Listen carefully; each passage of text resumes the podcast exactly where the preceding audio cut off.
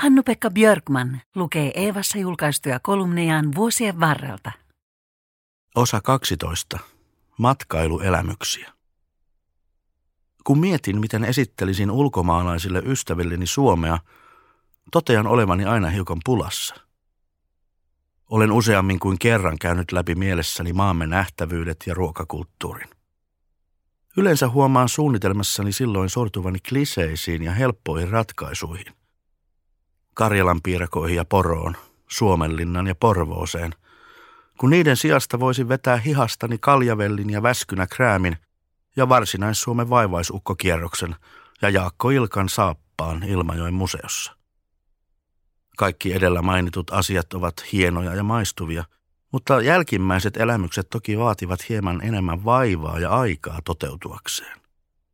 Näen toki vieraittani puolesta mieluusti vaivaa sekä elämysten että varsinkin ruokailun suhteen, mutta aina on otettava huomioon myös se seikka, että oma maku ei ole aina vieraan maku. Monesti suurimman elämyksen vieraille tuottaakin jokin itselle arkinen ja tavallinen, ei välttämättä se vaivalla ja rahalla hankittu elämys. Ranskalainen ystäväni halajaa Suomesta kahta asiaa. Kanelipullaa ja tervasaippua. Olen koettanut kertoa, että tervasaippua ei ole mitenkään erityisen yleinen peseytymisväline Suomessa, kun taas kanelipulla on yleisyydestään johtuen hieman tylsä ja turvallinen kahvihetken ratkaisumalli. Monesti olen kattanut pöytään vieraille lohet ja porot, piirakat ja ruisleivät, kotijuustot ja lakkahillot ja syönyt itse hyvällä ruokahalulla mahan pinkeäksi. Hyvää olen tarkoittanut ja koettanut, mutta sortunut toki liioitteluun ruoan määrässä ja monimuotoisuudessa. Tänä kesänä keitän klimppisopan ja siirryn saunan terassille tarkkailemaan kuinka käy, kun ensimmäinen jauhorusina myky saavuttaa suulaen. Samalla pelkään, että minulle tarjotaan taas tuliaisina silputuista suolista ja muista sisäelimistä valmistettua andujette-makkaraa, jota olen kohteliaana isäntänä lukuisia kertoja pyöritellyt suussani.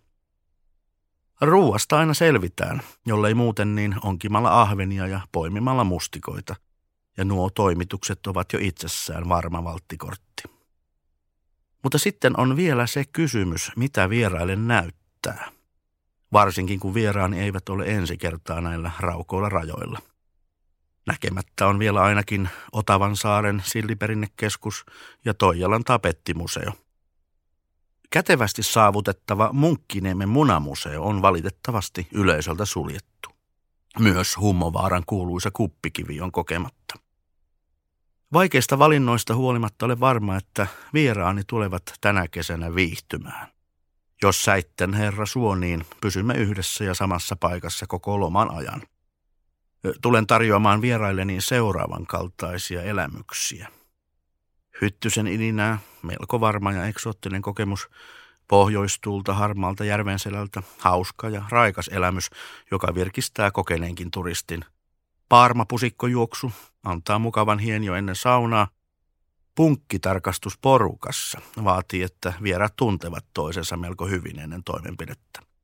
Aurinkopongaus, mahdollisuus muutaman minuutin ajan vuorokaudessa. Voittaja saa putsata grillin. Näillä eväillä luulen, että viikko hurahtaa nopeasti ja vierailla on paljon uutta kerrottavaa kotopuolessa. Jos totta puhutaan, suurimmat matkailuelämykset ovat tarjolla ilmaiseksi. Tiedän jo, miten vieraani hiljenevät, kun aurinko vaipuu hitaasti järvenselän taa ja kun hämärässä kesäyössä kaulushaikara puhaltelee pullonsa.